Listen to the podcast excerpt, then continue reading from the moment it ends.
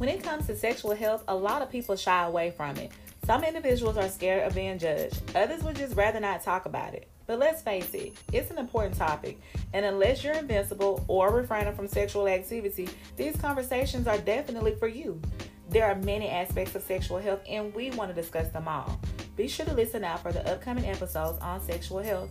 Follow us on Facebook at Alethea House Hip, that's HIPPED, and join the conversations.